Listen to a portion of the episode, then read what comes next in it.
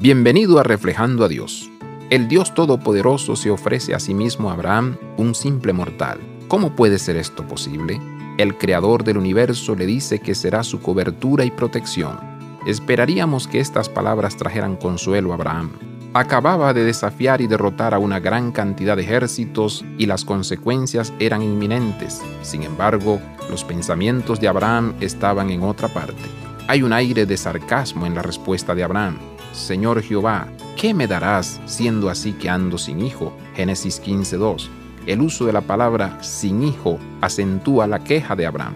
Es la primera vez que vemos en las escrituras donde Abraham responde a las promesas de Dios cuestionando y tal vez incluso dudando. ¿Qué experiencias, circunstancias desesperadas u obstáculos imposibles llevaron a Abraham a dudar? Qué fácil es para nuestra fe flaquear frente a los obstáculos de la vida. Cuán misericordioso es el Señor cuando nos encuentra sumergidos en nuestras dudas.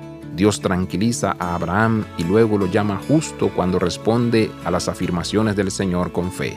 ¿Cómo buscaremos pruebas de la fidelidad de Dios en nuestras propias vidas hoy? ¿Cómo elegiremos creer frente a la adversidad y las complicaciones?